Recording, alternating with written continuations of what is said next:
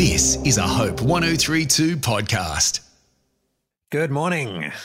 We're talking all this week about a fantastic principle in the Bible that is so useful, so significant, it will really change your relationships, and particularly if you are a person who has authority over others. And that principle is this influence is better than control. Influence is better than control. And even if you have a position that gives you control over others, you want rather your relationship with them to be one where you are leading them rather than dictating to them, where you are influencing them rather than controlling them, where you are pulling them rather than pushing them.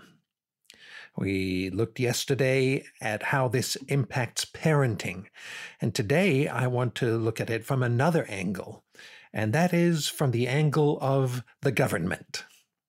If you are a leader in government, if you're involved in government, influence is better than control, even for a government.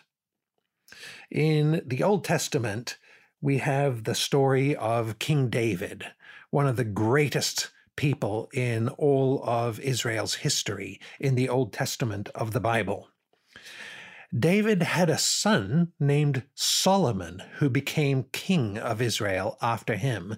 And Solomon was, the Bible says, the wisest man that has ever lived, and a very wise king, a great king in Israel. He had a son. And when Solomon died, this son was looking for the style of king that he would be after King David and then King Solomon. So here in 1 Kings chapter 12 in the Old Testament of the Bible, it describes what happened. King Rehoboam, that's Solomon's son, took counsel with the old men who had stood before Solomon his father while he was yet alive. That is, here are the old king's counselors who had been with wise King Solomon while he was still alive, and now his son approaches them to say to them, How do you advise me to answer this people? That is, what kind of king should I be? And those wise older men said to him, If you will be a servant to this people. Now look immediately at the attitude they are encouraging him to have. If you will be a servant to this people today and serve them and speak good words to them when you answer them, then they will be your servants forever. Ah, you see, influence, not control. If you approach them in the right way, they will want to follow you. They'll be your servants forever. The very next verse, though, says, But he abandoned the counsel that the old men gave him, and took counsel with the young men who had grown up with him and stood before him. And he said to them, What do you advise that we answer this people who have said to me, Lighten the yoke that your father put on us? And the young men who had grown up with him said to him, Thus shall you speak to this people who said to you, Your father made our yoke heavy, but you lighten it for us.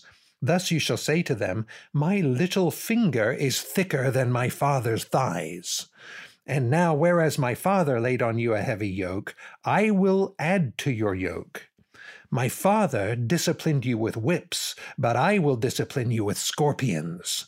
So Jeroboam and all the people came to Rehoboam the third day, as the king said, Come to me again the third day. And the king answered the people harshly. And forsaking the counsel that the old men had given them, he spoke to them according to the counsel of the young men, saying, my father made your yoke heavy, but I will add to your yoke. My father disciplined you with whips, but I will discipline you with scorpions. So the king did not listen to the people, for it was a turn of affairs brought about by the Lord, that he might fulfill his word which the Lord spoke by Ahijah the Shilonite to Jeroboam the son of Nebat. And when all Israel saw that the king did not listen to them, the people answered the king, Well, what portion do we have in David? We have no inheritance in the son of Jesse. To your tents, O Israel. Look now to your own house, David. And Israel went to their tents. Well, you see, he reached for control and he lost control. But if you will lead and influence the people you govern, rather than trying to control them, you will find the people loving you and following you. I'm John North. To go deeper in your faith, visit afci.com.au. This is a Hope 1032 production. Thanks for listening. The Lord is my shepherd, I shall not want. What does that mean? The Psalm 23 podcast with me, Ben McEachen, and theologian David Honey is a limited series podcast where we dive deep into the world's most famous psalm. We thank God when we're in plenty. We look to God when we uh, feel like we're being tested. We trust God at all times, regardless of the circumstances, knowing that He will deliver us like a shepherd delivers his sheep.